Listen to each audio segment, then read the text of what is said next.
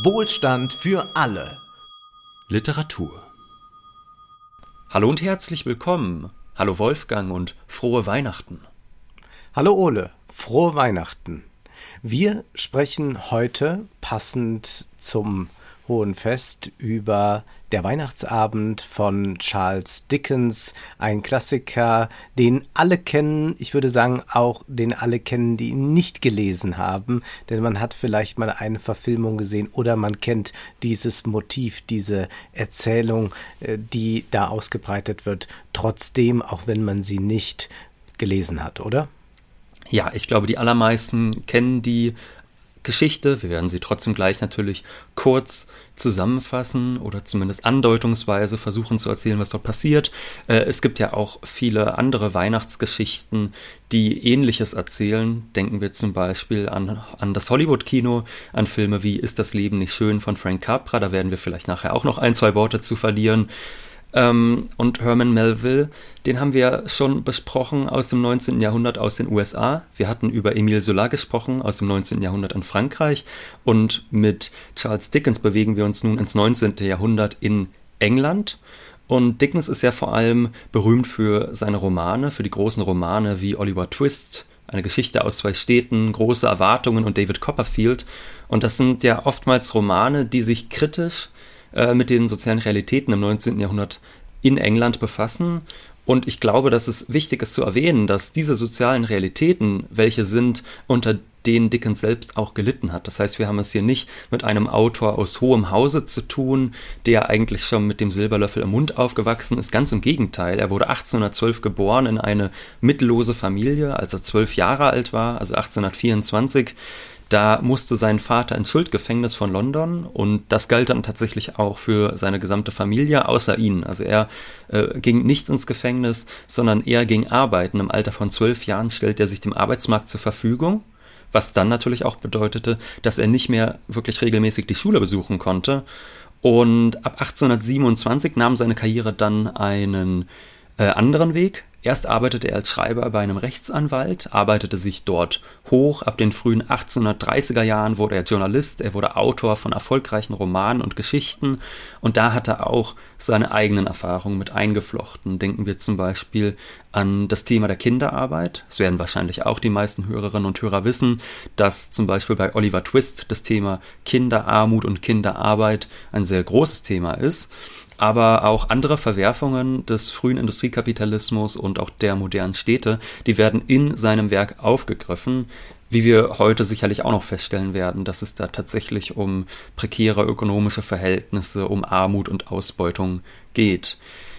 Wenn wir jetzt sagen, es sind kritische Romane, dann muss man aber auch der Ehrlichkeit halber sagen, das ist ein zweischneidiges Schwert. Also auf der einen Seite versucht er, diese Missstände sichtbar zu machen, oftmals auf parodistische Art und Weise. Also auch Scrooge, der Protagonist unserer heutigen Erzählung, ist gewissermaßen eine Karikatur der kapitalistischen Verhältnisse.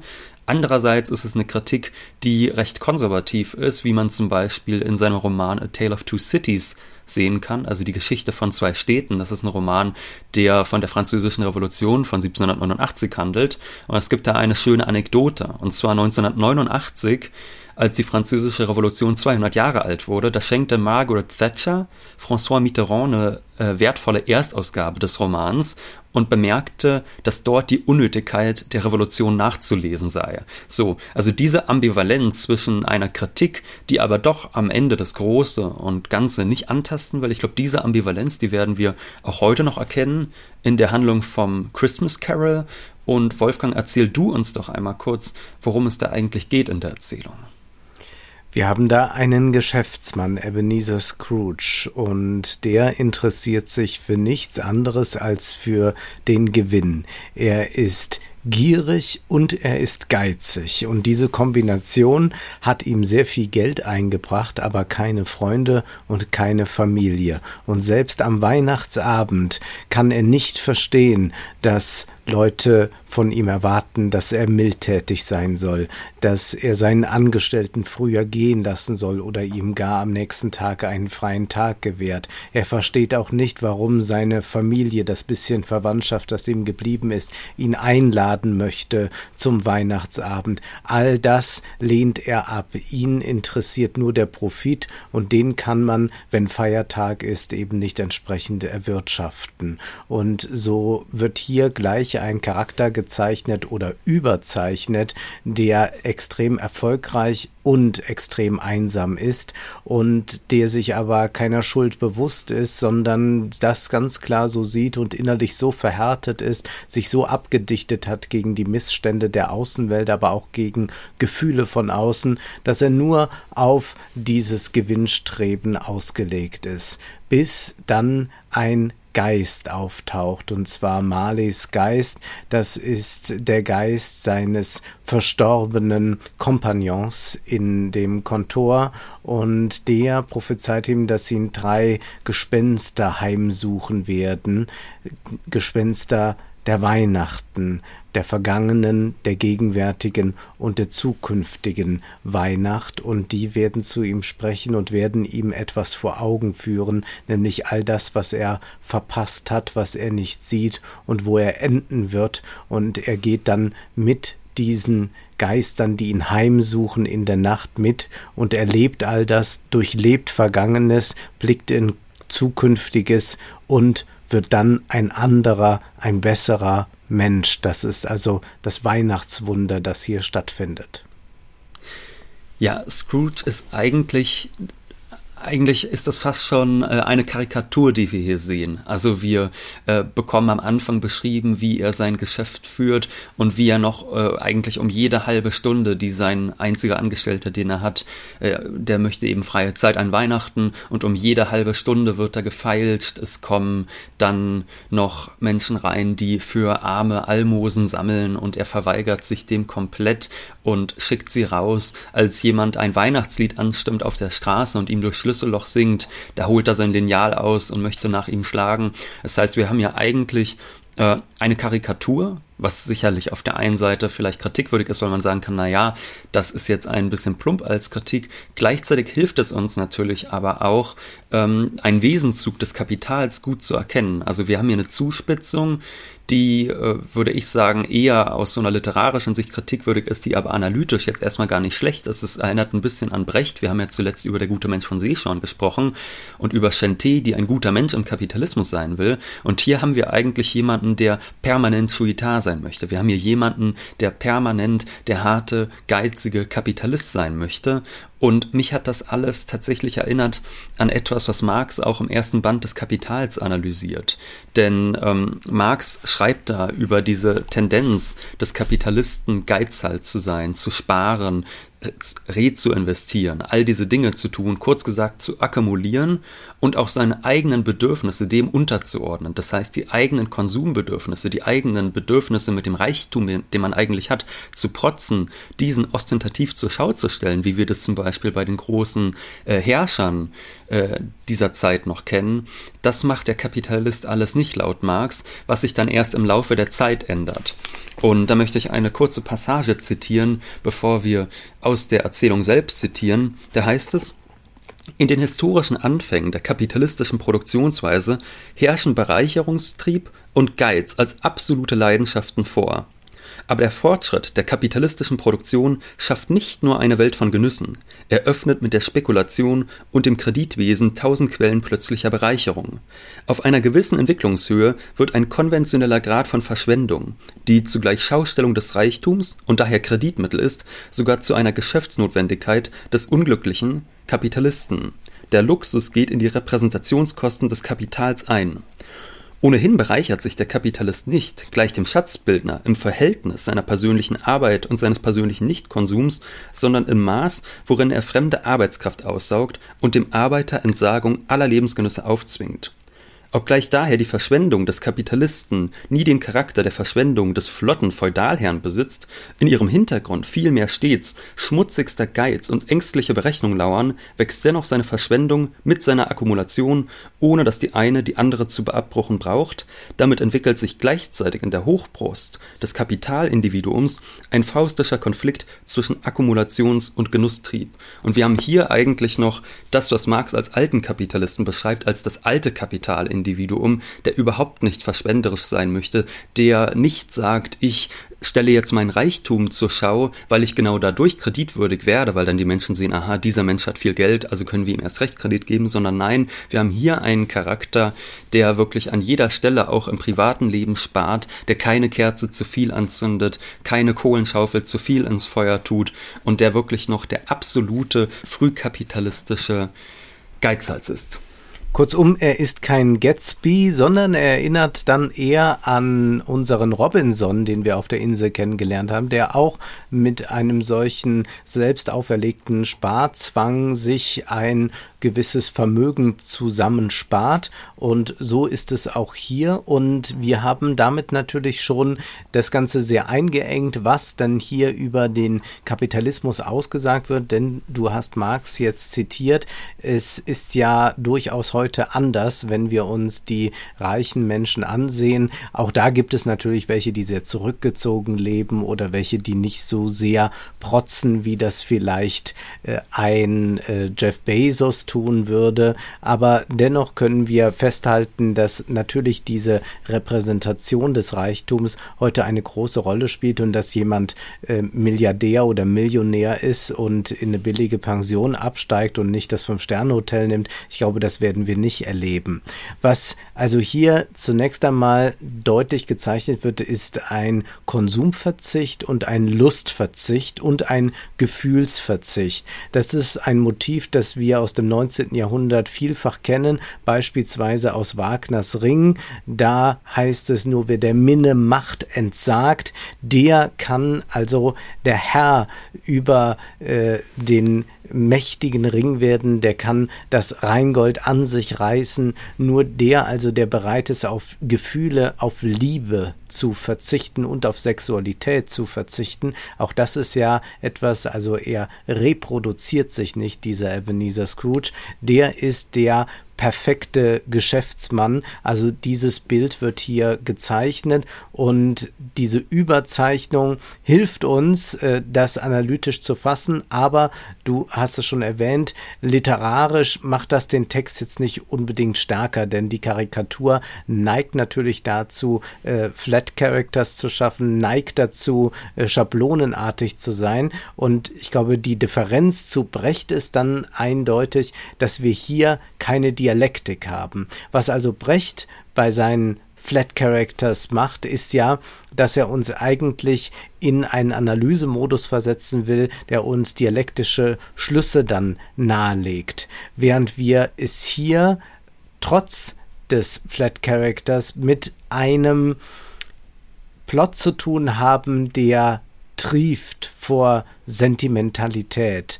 Wir haben es mit einem extrem kitschigen Werk zu tun und das ist sicherlich an einigen Stellen fast nicht erträglich zu lesen. Also ich würde sagen, man kann jetzt Dickens nicht an dieser Erzählung festmachen. Also das so etwas wie Große Erwartungen ist schon was ganz anderes als Werk. Aber man kann hier durchaus festhalten, das ist jetzt kein Geniestreich, was wir hier lesen. Nein, das sicherlich nicht. Und gerade wenn wir den Vergleich zu Brecht nochmal ziehen, du hast die Dialektik angesprochen, dann ist es ja so, dass diese Dialektik des Individuums im Kapitalismus bei Brecht ja eigentlich in einer Person stattfindet, die sich dann aber aufspaltet. Das heißt, hier wohnen auch, ich meine, Marx hatte ich ja eben zitiert, der sagt, im Kapitalisten, da schlagen zwei Herzen in der Brust, und bei Shen Te schlägt ja auch auf gewisse Art und Weise nicht nur ein Herz, sondern da schlagen zwei Herzen, weil sie sich eben aufspalten muss. Und hier bei Scrooge ist es ja anders. Da ist am Anfang der vollkommene Geizhals und am Ende der Erzählung der vollkommene Wohltäter. Und das ist natürlich eine ganz andere Entwicklung des Charakters, die wir hier sehen. Und genauso unglaubwürdig wie Scrooge am Anfang als Charakter ist, als vollkommene Karikatur des kapitalistischen Geizhalses, genauso unglaubwürdig ist dann natürlich auch gewissermaßen die restliche Erzählung. Ich glaube, da sind wir uns in der Kritik erstmal einig. Ja, Wolfgang? Und am deutlichsten ist ja noch im Unterschied zu Brecht, also Brecht zeigt uns, es gibt kein richtiges Leben im Falschen. Also ja, das ist ja die Moral dieser Geschichte, während uns ja hier das Gegenteil nahegelegt wird. Ja.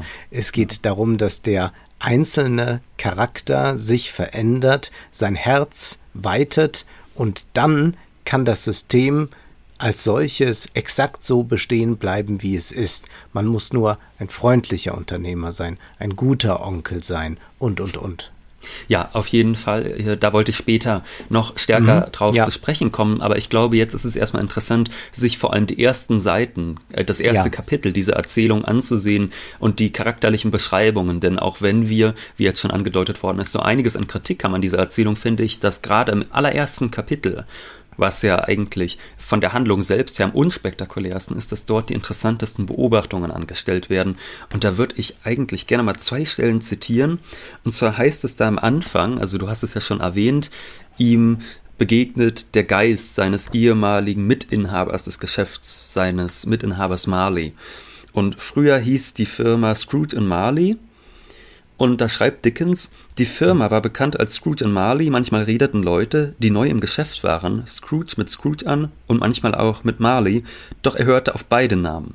Es war ihm gänzlich gleich, was natürlich eine wunderbare Art und Weise ist, die Anonymität des Kapitalverhältnisses mal darzustellen, dass man wirklich sagt, dieser Person, das ist wirklich eine pure Charaktermaske, um es mit Marx zu sagen, der ist es völlig egal, wie man ihn als Mensch anspricht, er will wirklich auch in der Öffentlichkeit nur als Funktion seines Kapitalverwertungstriebes angesehen werden und mit welchem Namen man ihm da konkret anredet, das ist völlig egal, solange es um klingende Münze geht. Und kurz danach gibt es dann eine ganz ulkige Szene, die man wahrscheinlich mal ausgiebig zitieren muss. Und zwar kommen da zwei Männer zu ihm und möchten Spenden einsammeln für die Armen. Und sie fragen ihn dann, was soll ich für sie eintragen? Nichts, erwiderte Scrooge. Sie wünschen, anonym zu bleiben? Ich wünsche, in Ruhe gelassen zu werden. Da Sie mich fragen, was ich wünsche, meine Herren, ist dies meine Antwort. Ich selbst erheitere mich an Weihnachten nicht. Und ich kann es mir nicht leisten, die Faulen zu erheitern. Ich beteilige mich an der Unterstützung der von mir erwähnten Einrichtungen. Die kosten genug und alle, denen es schlecht geht, müssen dorthin. Also damit meint er Gefängnisse und Armenhäuser. Viele können nicht hin und viele würden lieber sterben. Wenn sie lieber sterben wollen, sagte Scrooge, dann sollen sie es eben und damit die überschüssige Bevölkerung verringern. Außerdem, entschuldigen Sie, weiß ich das gar nicht. Aber Sie könnten es wissen, bemerkte der Herr. Das geht mich nichts an, versetzte Scrooge. Es genügt, dass man sein eigenes Geschäft versteht und sich nicht in das andere einmischt. Meines beansprucht mich ständig. Guten Tag, die Herren. Und wir haben hier ja ganz viele Sachen, die hier zusammenkommen. Also wenn wir mal bei dem letzten Satz als erstes bleiben, also zu sagen, da ist nur mein Geschäft, das mich interessiert und alles andere nicht und ich muss mich in diese Dinge nicht einmischen, dann fällt uns natürlich da gleich jemand ein, der ganz ähnlich argumentiert hat. Und zwar haben wir ja schon mal darüber gesprochen, wie das ist mit Shareholder Value und Stakeholder Value. Also es ist ja der Unterschied, dass bei Shareholder Value man einfach sagt, man möchte den Profit maximieren zugunsten der Anteilseigner, der Aktienbesitzer des Unternehmens und Stakeholder Value geht ja in die Richtung zu sagen, aber ein Unternehmen hat auch eine soziale Verantwortung, muss blicken auf Ökologie, muss blicken auf Fragen der Gerechtigkeit, Emanzipation, was auch immer und ein demokratietheoretisches beziehungsweise ein fast Totschlagerargument gegen Stakeholder Value ist jetzt zu sagen, nein, das ist überhaupt nicht die Aufgabe von Unternehmern, dazu sind sie nicht berufen und dazu sind sie auch nicht gewählt oder sonst irgendetwas, sondern sie sollen einfach dafür sorgen, dass sie Profite machen. Für alles andere ist der Staat zuständig. Und da kann man dann fragen, inwieweit diese Zuständigkeit nicht ausreichend ist oder was auch immer. Aber wir haben es hier also mit einem Unternehmertypus zu tun, der ganz klar auf der Shareholder-Value-Argumentation reitet und sagt, nein, mich interessieren die Profite meines Unternehmens. Und wir haben ja damals mit diesem Shareholder-Value-Ansatz durchaus sympathisiert, weil wir sagten, ja klar, also demokratietheoretisch gesehen können wir auch gar nicht sagen, dass wir wollen, dass Unternehmer jetzt plötzlich darüber entscheiden, wie die ökologische Transformation oder sonst irgendetwas vonstatten geht. Ja, und vor allem sagt er, und das ist besonders lustig, dass ihn das ja gar nichts angeht, wie es den armen Menschen geht, und sagt dann, es genügt, dass man sein eigenes Geschäft versteht und sich nicht in das andere einmischt, womit er also sein Geschäfte machen mit dem prekären Beschäftigtsein der Armen in den Städten vergleicht. Schon das ist ja eigentlich sehr, sehr lustig, und das hat mich tatsächlich erinnert an Roland Bader. Ich hatte das ja zitiert in der Folge zu den Privatstädten. Roland Bader hat ja mal gesagt, das einzige Menschenrecht ist das Recht darauf, in Ruhe gelassen zu werden. Und das ist eigentlich auch das einzige Menschenrecht, das Scrooge kennt. Nur, dass es natürlich ein bisschen billig ist, als jemand, der sehr wohlhabend ist, zu sagen, ja, lasst mich mal in Ruhe. Das damit tut er ja so, als würde er sagen, ja, ich nehme das gleiche Recht wie alle in Anspruch. Ich will halt nur in Ruhe gelassen werden, wohingegen natürlich manche Menschen es sich gar nicht leisten können, diesen Anspruch so zu stellen. Sie würden ganz im Gegenteil gerne nicht in Ruhe gelassen werden, sondern hätten gerne Hilfe. Und das wird hier eigentlich sehr schön karikiert. Und vor allem finde ich die Stelle interessant, wo er sagt, wenn sie lieber sterben wollen, dann sollen sie es eben und damit die überschüssige Bevölkerung verringern, weil wir hier einen Glauben finden, der am 19. Jahrhundert sehr, sehr verbreitet war. Und da geht es eben um den Ökonom Malthus, also ein Ökonom der klassischen Nationalökonomie noch. Malthus, Malthus, genau, der 1798 eine Schrift veröffentlicht hat über das Bevölkerungswachstum und darin eine sehr pessimistische Sicht hat. Er meinte nämlich, mit dem steigenden Wohlstand der Nationen steigt die Bevölkerung, aber nicht linear. Also die Lebensmittelproduktion, die steige linear. Es ist aber bei der Bevölkerungsentwicklung eben nicht so, die steigt noch stärker. Und deshalb kann die Versorgung dieser stetig wachsenden Bevölkerung nicht Schritt halten mit der Lebensmittelproduktion, weshalb es immer wieder eine Überschussbevölkerung gibt, die dann stirbt. Und wenn dann wieder der Wohlstand steigt, dann gibt es wieder eine Überschussbevölkerung. Das heißt, er hat das als so eine Art Kreislauf verstanden. Und dieses Denken war dann im 19. Jahrhundert sehr, sehr verbreitet, dieses malthusianische Denken. Und das ist, was hier eigentlich aufgegriffen wird und was hier mutmaßlich auch wortwörtlich gemeint ist. Ganz sicherlich. Und es ist ja auch so, dass wir das zum Teil bei manchen Leuten noch wiedergefunden haben in den 70er Jahren, als die Grenzen des Wachstums diskutiert wurden. Also da wurde auch immer wieder die Überbevölkerung als das große Problem der Zukunft angesehen.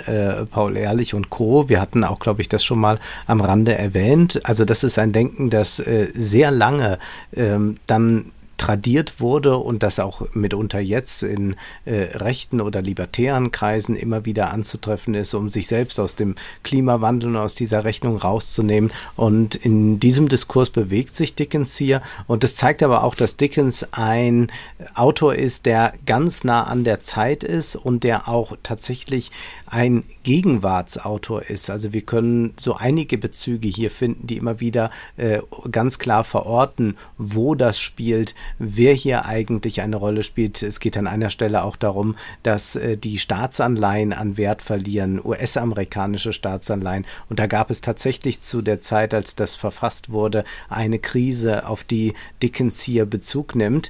Und wir müssen aber noch mal einmal diesen Charity-Gedanken aufgreifen, denn wir haben ja mal eine Folge zu dieser Frage gemacht, ist Spenden gut? Und das ist ja etwas, was sich hier erneut stellt. Also es kommen jetzt zwei Bittsteller, die sagen, Scrooge, du hast ein gewisses Vermögen, hilf doch den Bedürftigen. Und Scrooge verweist jetzt auf die staatlichen Dienste, auch wenn wir das jetzt nicht als besonders mildtätig ansehen, wenn er nach Armenhäusern und gar Gefängnissen fragt, ist ja doch eine interessante Sache, liegt hier drin, zu sagen, diese Zuständigkeit liegt nicht bei mir, sondern das ist eigentlich eine Frage des Staates. Und wenn wir uns erinnern, was wir damals auch zitiert haben, dann war es ja so, dass jemand wie Oscar Wilde sagte, es geht darum, nicht mildtätig zu sein, sondern die Armut abzuschaffen. Also es ist schon eine Frage, die wir hier verhandeln müssen, inwieweit wir also mit diesem Antworten von Scrooge nicht eigentlich sehr nah an einer gewissen Wahrheit dran sind. Denn natürlich geht es nicht darum zu sagen, ich muss mich um nichts kümmern. Es gibt ja schließlich Armenhäuser. Und Scrooge ist ja auch niemand, der sich jetzt politisch, so erfahren wir es zumindest nicht, einsetzt dafür, dass Armenhäuser besser versorgt werden oder was auch immer. Also er spricht sich ja nicht für den Sozialstaat oder so aus. Und er wäre wahrscheinlich auch der Erste, der es monieren würde, wenn er höhere Steuern zahlen müsste. Aber dennoch steckt ja hier eine Wahrheit drin, dass es also nicht auf diesem privaten Wege nur gehen kann. Ja, dann tritt man irgendwann bei Ein Herz für Kinder bei der Bildgala auf und winkt dann nochmal fröhlich in die Kamera, sondern es geht ja hier ganz klar auch darum, was in dieser Scrooge-Argumentation bleiben, zu sagen, eigentlich ist es nicht die Aufgabe der Einzelnen, diese Art der Wohltätigkeit zu entrichten, sondern es ist eigentlich Aufgabe des Staates, dies gar nicht erst aufkommen zu lassen, dass solche Bittsteller vonnöten sind. Ja, und was ich interessant finde, ist ja, dass Dickens diesen fundamentalen Widerspruch eigentlich ganz gut doch an einigen Stellen aufgreift. Und zwar, das Problem ist ja die Profite, die jemand wie Scrooge einsetzen kann, um zum Beispiel den Armen zu helfen, die muss er ja erst einmal erwirtschaften. Beispielsweise, indem er das Lohnniveau seiner Angestellten so niedrig hält wie nötig. Und zu Anfang der Geschichte sagt Scrooge dann auch, als sich sein Mitarbeiter über den Weihnachtstag freut, sagt er einfach, ja, was freut er, dieser Mensch mit diesem mickrigen Gehalt, was freut er sich denn so sehr über Weihnachten? Also das ist fast schon wie eine Kritik an sich selbst, könnte man das lesen. Das heißt, hier wird dieser absurde Widerspruch von Dickens auf die Spitze getrieben. Und er versteht dann aber am Ende nicht, dass wenn jetzt zum Beispiel so ein Scrooge auftritt und, wie es am Ende der Geschichte passiert, seinem Angestellten eine Lohnerhöhung verspricht, ihm sogar einen dicken Weihnachtstruthahn nach Hause schickt, wahnsinnig viel Geld an öffentliche Organisationen oder auch private Charity-Organisationen spendet, dass das natürlich seinen Reichtum verringert und damit auch seine Quelle verringert, um in Zukunft Leuten, in Anführungszeichen, Gutes tun zu können. Das heißt, hier baut Dickens am Anfang einen Widerspruch auf, da erkennt er eigentlich dasselbe wie Brecht auch. Denn bei Brecht heißt es dann ja am Ende, da wird dann Schuitard vor Gericht gefragt, warum er nicht im Vollen aus der Quelle schöpft, um den Armen zu helfen. Und dann sagt er, weil die Quelle dann versiegt wäre, du Dummkopf. So sagt er das. Ja. Und hier sehen wir, dass dieses Problem am Anfang von Dickens erkannt wird. Also, dass der Reichtum von Scrooge auf Ausbeutung basiert, dann aber am Ende negiert wird. Also, dass da gesagt wird, der kann sowohl seinen Mitarbeiter gut bezahlen, als auch Profite machen, als auch noch Organisationen unterstützen. Und das wird dann natürlich irgendwann so ein bisschen absurd.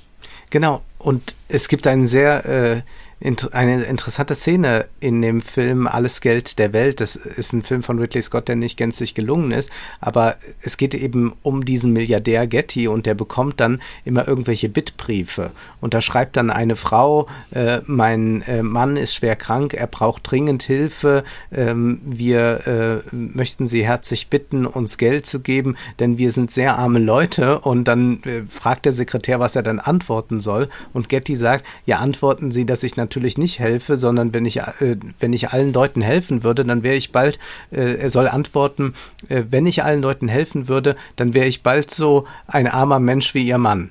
Ja, und das ist genau diese Sache, die ja Shen Te sehr schnell mitbekommt, dass wenn man nur freigebig ist, man ruckzuck pleite ist, und dass das, also hier nochmal, um es deutlich zu sagen, wir sind jetzt nicht hier, um gegen Spenden oder so zu argumentieren, aber um die Widersprüche des Systems an sich deutlich zu machen, die ein Dickens nicht erkennt, sondern der endet halt irgendwann, und man wüsste jetzt bei dieser Erzählung eigentlich gerne, wie ist der zweite Teil. Also man wüsste jetzt mal gerne, ja, jetzt ist der so 3-4 Jahre der nette Onkel gewesen und war freigebig ohne Ende. Wie geht's eigentlich inzwischen dem Geschäft und was ist jetzt als nächstes Projekt geplant, wenn das Geld ausgegeben ist. Und das erfährt man nicht. Wir können noch vielleicht, weil du es schon erwähnt hast, eine Szene ganz kurz nochmal ansprechen, was diesen freien Arbeitstag betrifft, weil man da auch, glaube ich, das 19. Jahrhundert nochmal ganz gut kennenlernen kann. Da heißt es also am Weihnachtsabend, endlich kam die Zeit, das Kontor zu schließen. Unwillig stieg Scrooge vom Hocker und gestattete dies stillschweigend auch dem erwartungsvollen Kommis in dem Kabuff, welcher auf der Stelle seine Kerze ausblies und den Hut aufsetzte. »Du wirst morgen wohl den ganzen Tag haben wollen«, sagte Scrooge. »Wenn's denn gelegen ist, Sir?« »Es ist ungelegen«, sagte Scrooge, »und auch nicht fair. Würde ich dafür eine halbe Krone abziehen, so würdest du dich gewiss ungerecht behandelt fühlen.« Der Kommis lächelte schwach. »Und dennoch«, sagte Scrooge, »fändest du nicht, dass ich ungerecht behandelt wäre, würde ich einen Tagelohn für keine Arbeit zahlen?« Der Kommis merkte an, es sei doch nur einmal im Jahr. Eine klägliche Entschuldigung, um jeden 25. Dezember einem Mann in die Tasche zu greifen, sagte Scrooge und knöpfte sich den Überzieher bis zum Kinn zu. Aber du musst ja wohl den ganzen Tag haben. Sei dafür am nächsten Morgen desto früher hier. Ja, da haben wir noch nicht eine besonders gute arbeitsrechtliche Situation. Da muss also um einen einzigen Arbeitstag an Weihnachten erst einmal verhandelt werden, ob man da auch Lohn bekommt. Und die Argumentation von Scrooge finde ich ganz verrückt, dass er jetzt glaubt, er zahlt diesen Lohn für den freien Tag. Also er glaubt tatsächlich, er ist einfach nur spendabel. Was er einfach nicht versteht, ist, dass er quasi diesen freien Tag mit einpreisen muss in seine Lohnkosten, die er einfach hat. Ja, also es ist einfach so, als würde er, also er tut so, als würde er irgendetwas verschenken, was er natürlich in Wahrheit gar nicht tut, sondern es ist halt aufgeteilt darauf, so viel Lohn bekommt dieser Mann, und er reduziert ihn jetzt aber auf diesen einen Tag, den er da angeblich bezahlt, wenngleich der Profit ja, der eigentliche Mehrwert, der erwirtschaftet wird des Arbeiters, ohnehin bei ihm liegt, und er gibt ja nur einen Teil davon dem Arbeiter ab. Ja, und du meintest ja eben, da sehen wir nochmal das 19. Jahrhundert. Da würde ich widersprechen, denn ich würde sagen, das ist ja etwas, was wir bis in die Gegenwart erleben, dieses Gefeilsche. Das können wir hier in Deutschland heute noch genauso erleben, und vor allem ganz toll ist, es gibt da immer wieder im Netz... Naja, der Weihnachtstag ist schon bezahlt.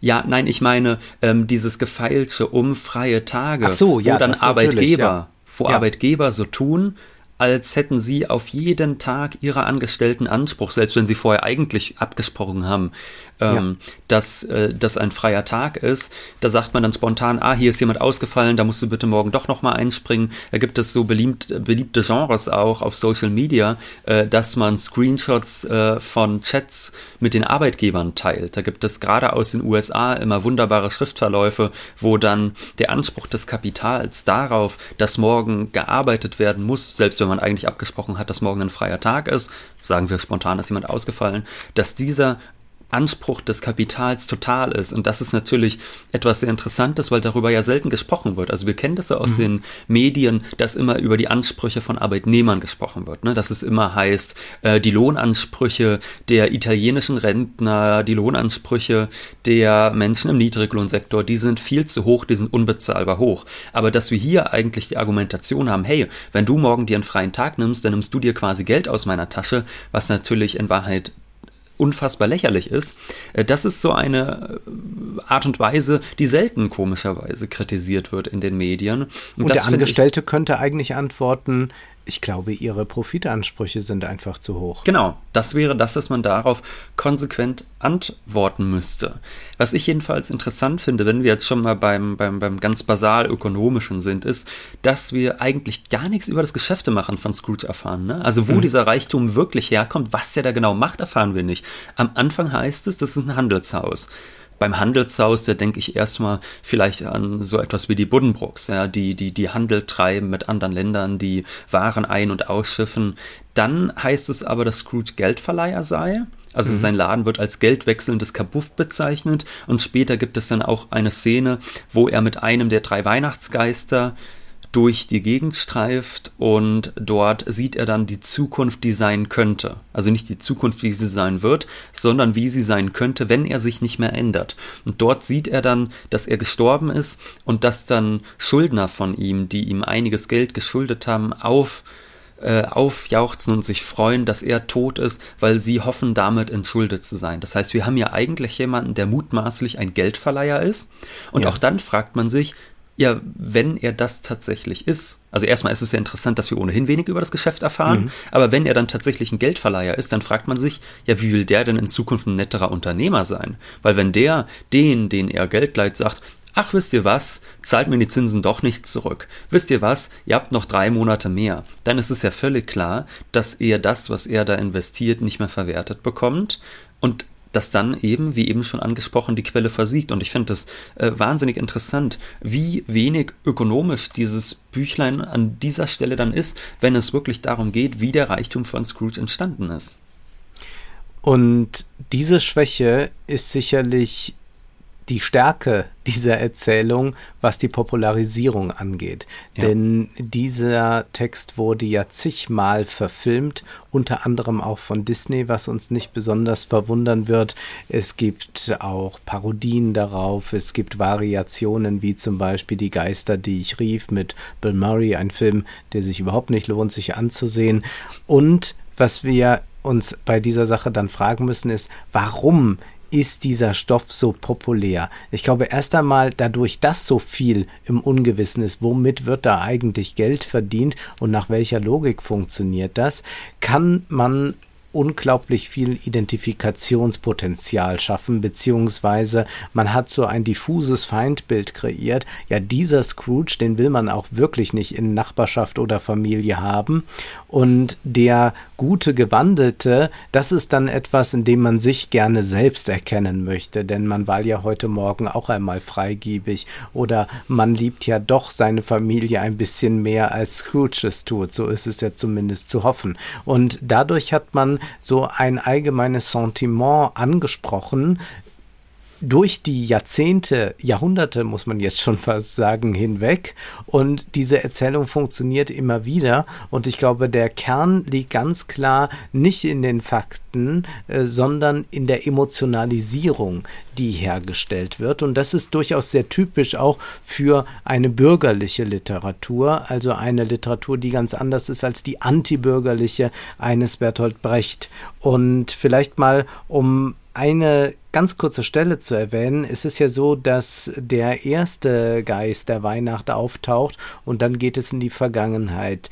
Scrooge sieht, was dort in seiner Familie so war, wie er gelebt hat, wie einsam er war. Er wird ein bisschen sentimental über all das und dann heißt es plötzlich, dann sagte er mit einem raschen Übergang, der seinem üblichen Wesen sehr fremd war, voller Mitleid mit seinem früheren Ich, armer Junge, und weinte erneut. Also Scrooge weint angesichts seiner Vergangenheit, die er dann mit aller Nostalgie da erleben kann, und dass jetzt hier der Gierige, der Geizige anfängt zu weinen, dass wir jetzt also lernen, aha, es ist ein Mensch.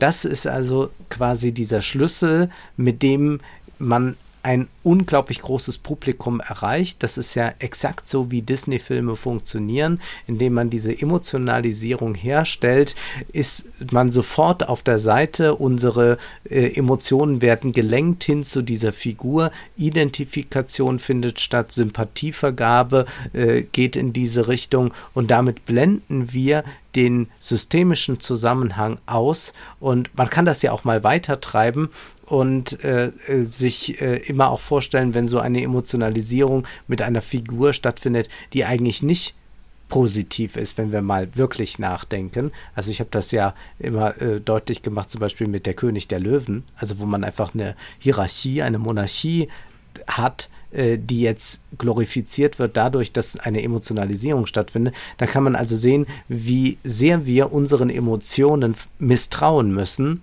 um wirklich analytisch auf zum Beispiel Literatur zu blicken.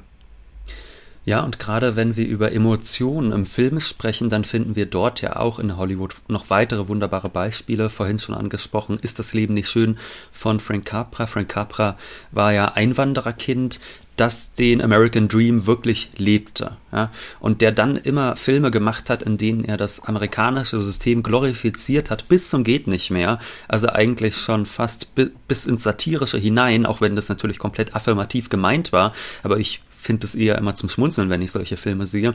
Und da kann man ja auch diese Aufspaltung in seinem Film, das ist ja auch ein Film, der mit Weihnachtsengeln und mit Weihnachtswundern spielt, mit diesem Motiv. Und da kann man das wunderbar sehen. Da gibt es den dicken, kleinen Kapitalisten, der einen Hut hat, der eigentlich so groß wie er selbst. Und das ist dann der böse Kapitalist, der nur ans Geschäftemachen denkt. Und dann haben wir dem gegenübergestellt den guten, netten, herzlichen Kapitalisten, der an die armen Menschen denkt und ihnen günstige Kredite verschafft, damit sie sich ihr eigenes kleines Eigenheim leisten können.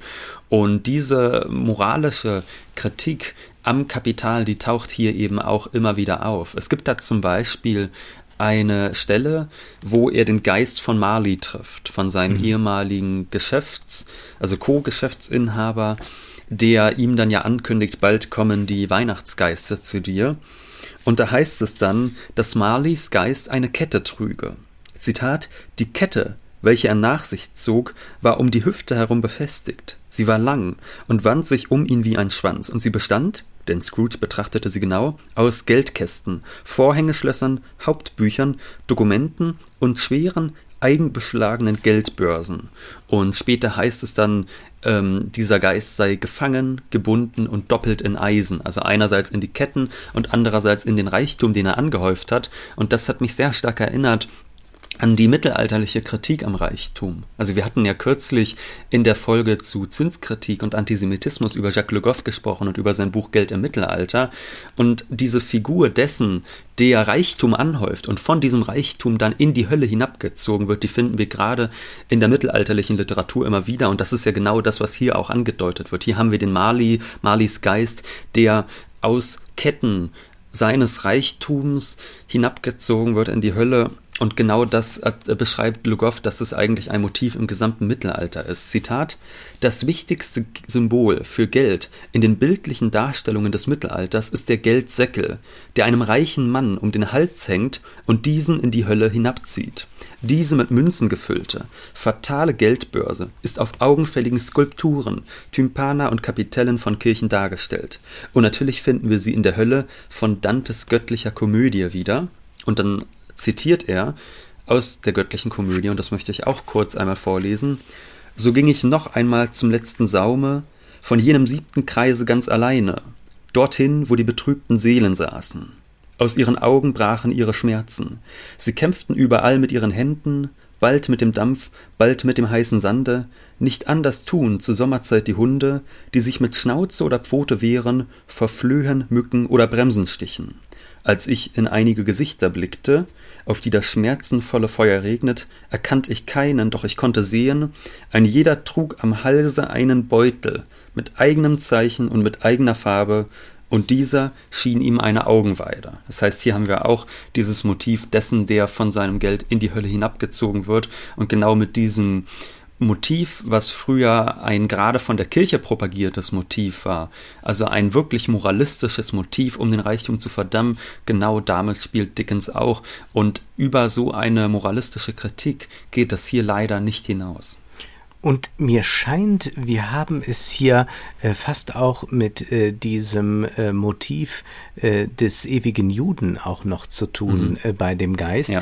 Denn gesagt wird hier über diesen Geist, seit 7 Jahren tot sinnierte Scrooge und die ganze Zeit auf Reisen. Das Gespenst antwortet, die ganze Zeit keine Ruhe, kein Frieden, unablässige Folter durch Reue. »Du reist schnell«, sagte Scrooge. »Auf den Schwingen des Windes«, erwiderte das Gespenst.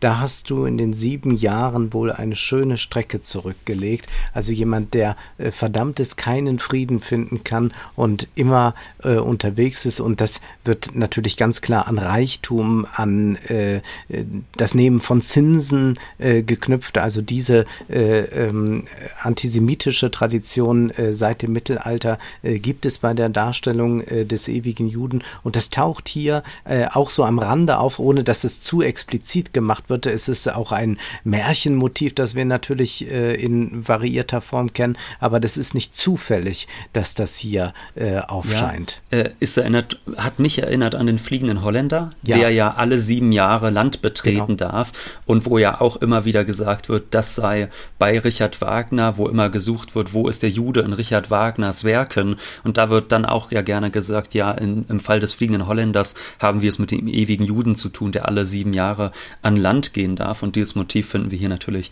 genauso wieder. Lass mich mal eine Frage stellen, und zwar, es gibt eine Dokumentation über den ehemaligen Deutsche Bankchef Ackermann, und am Ende sagt er dann, also wenn ich Bettler auf der Straße sehe, dann habe ich schon Mitleid. Ja, also er zeigt dann da nochmal Gefühle, und der Off-Kommentar ist dann so in etwa, das Problem ist nur, er geht nie über die Straße, er lässt sich halt fahren. Und was wir jetzt ja hier erleben, ist eine Figur, Scrooge, die alles ausblendet, was mit der sozialen Realität zusammenhängt, beziehungsweise einfach sagt, so ist die Realität, aber ich habe damit nichts zu tun, ich will ungestört sein. Und nun durch das Treffen mit den Geistern wird er mit diesen Realitäten aus Vergangenheit, Gegenwart und Zukunft konfrontiert und ändert jetzt sein Leben. Wir haben ja hier, glaube ich, auch ein sehr aktuelles Diskursmotiv, nämlich die Sache der Repräsentation. Die Frage der Repräsentation, die gestellt wird: Kann es so sein, dass die Politik gerade so ist, zum Beispiel nicht besonders sozial, weil so wenige Menschen mit einem Arbeiterhintergrund im Parlament sitzen, weil so wenige Unternehmer aufgestiegen sind, empor zum Vorstandsvorsitzenden, sondern die kommen schon aus einer reichen Schicht und so weiter? Müsste man nicht quasi um der Repräsentation willen, um dann auch eine wirklich repräsentative Politik zu haben, Posten anders besetzen und. Diesen Diskurs gibt es ja. Und die Sache ist ja auch immer, dass hier also eigentlich das abstrakte Denken in Frage gestellt wird und stattdessen die persönliche Erfahrung in den Mittelpunkt gestellt wird. Also zu sagen, wenn ich Armut erlebt habe oder wenn ich zumindest Armut sehe, wie das dann Scrooge tut, er geht ja auch in Arbeiterviertel, er geht zu Seeleuten, also das bekommt er auch so alles mit, wie dort gelebt wird, dann verändert man sein Leben. Ich würde ja da immer die Abstraktion viel stärker machen. Also man kann durch abstraktes Analysieren ja durchaus zu den Schlüssen kommen, dass es nicht besonders sozial gerecht in Deutschland zugeht. Dazu muss man nicht diese Erfahrungswelt geteilt haben oder ständig dieser Erfahrungswelt in irgendeiner Weise begegnen. Und hier, das ist aber ein sehr individualistischer, auf Erfahrung gemünzter Zustand. Und meine Frage ist jetzt, wie verhalten wir uns dazu eigentlich? Denn die Sache ist ja die, wenn wir daraus jetzt eine Politik ableiten, dann könnten wir einmal sagen, wir müssen also eine andere Form von Repräsentation haben, zum Beispiel Quotenregelungen, was Arbeiter im Parlament oder so anbelangt, und solche Vorschläge gibt es ja durchaus. Oder wir sagen, wir müssen dafür sorgen, dass jetzt mal die Entscheider konfrontiert werden mit, wenngleich man sagen kann, jemand wie der CEO Kaeser kommt aus einfachsten Verhältnissen, macht aber nicht deshalb eine soziale Unternehmenspolitik oder ist für Umverteilung oder sonst etwas. Und man könnte viele weitere Beispiele nennen von Leuten, die sehr, sehr reich sind, sehr erfolgreich sind und die keineswegs sozial oder sonst etwas denken. Also müssen wir nicht hier auch sagen, das ist ein Programm, das hier gefahren wird, das eigentlich nicht umzuwandeln ist in eine Politik, denn die würde ja bedeuten, wir müssten jetzt jeden mal 3 Geister auf den Hals hetzen und mal mit der Wirklichkeit oder sonst wem konfrontieren. Nein, also erstmal zum Politischen, da haben wir ja einfach erstmal den Widerspruch, dass, also ich sag mal so, in der Elitenforschung von Michael Hartmann, da wird das sehr wunderbar sichtbar, der hat das ja einfach mal analysiert, zum Beispiel in Deutschland, Großbritannien, wie die Kabinette in den letzten Jahrzehnten sich entwickelt haben. Und er hat tatsächlich auch festgestellt erstmal, bei aller Kritik an Identitätspolitik, die sicherlich berechtigt ist, hat er festgestellt, dass es sichtbar geworden ist in den letzten Jahrzehnten, dass die Kabinette immer exklusiver geworden sind. Das heißt, wir haben im Laufe der Jahrzehnte einen immer größeren Anteil von Menschen aus Akademikerhaushalten, aus großbürgerlichen und bürgerlichen Haushalten in den Parlamenten und auch in den Regierungen und damit auch tatsächlich eine immer stärker neoliberale Politik. Das ist etwas, was er feststellt. Gleichzeitig sagt er aber auch, naja, wenn wir uns jetzt mal Regierungen ansehen, wo dann jemand wie, sagen wir mal, Gerhard Schröder an der Spitze steht, dann sehen wir, okay, der ist zwar aus, in Anführungszeichen, ja, armem Hause oder einfachem Hause, wie auch immer man das jetzt ausdrücken mag, und dennoch hat er ja nicht sich für die unteren 20-30% der Bevölkerung eingesetzt, sondern ganz im Gegenteil diese zur Arbeit im Niedriglohnsektor durch sein Tun verdammt. Also ich glaube, da sehen wir ja schon, dass dieses Festlegen auf Identitäten in der Politik ein sehr zwiespältiges ist, wo man überhaupt gar keine eindeutige Diagnose treffen kann. Und ich glaube, man muss sich dann auch immer wieder bewusst machen, was eigentlich die Aufgabe des bürgerlichen Staates ist. Und die Aufgabe des bürgerlichen Staates ist sicherlich, einen gewissen sozialen Ausgleich zu schaffen, damit es nicht zu großen sozialen Unzufriedenheiten und damit auch zu Protesten kommt, aber gleichzeitig natürlich auch die Akkumulation des Kapitals im Landesinneren, gerade auch gegenüber anderen Nationen, sicherzustellen. Das ist erstmal Aufgabe des bürgerlichen Staates und da ist es ein bisschen albern zu glauben, dass man einfach nur jedem Reichen und jedem Politiker 3 Weihnachtsgeister auf den Hals setzen muss, wie du eben sagtest, und dann wird sich schon alles zum Guten richten. Also so einfach wird das sicherlich nicht gehen. Und Dickens macht es sich sehr einfach und ich glaube, darin liegt der Erfolg dieser Erzählung, dass es dann am Ende so simpel ist und dass für jeden etwas dabei ist und es sind auch solche Gefühle, die angesprochen werden, wo man sagen kann, naja, jeder, der irgendwie noch ein Herz hat, wird ja auch so denken. Also es ist ja nicht irgendetwas dabei, wo man kontraintuitiv herangehen müsste, wo man analytisch herangehen müsste, sondern wenn da ein Kind todsterbenskrank ist und dann einer auftaucht und sagt, nein, ich gebe kein Geld dafür, hätte aber eigentlich Geld, dass das nicht in Ordnung ist, das ist ja quasi der Minimalkonsens, der hier aber nochmal, und das ist sehr typisch für Disney oder für Hollywood generell, dass hier der Minimalkonsens, den man eigentlich hat, sofern man Mensch ist, dass der nochmal als etwas ganz Besonderes gefeiert wird, dass man hier sagt, ja, und seht her, er öffnet sein Herz,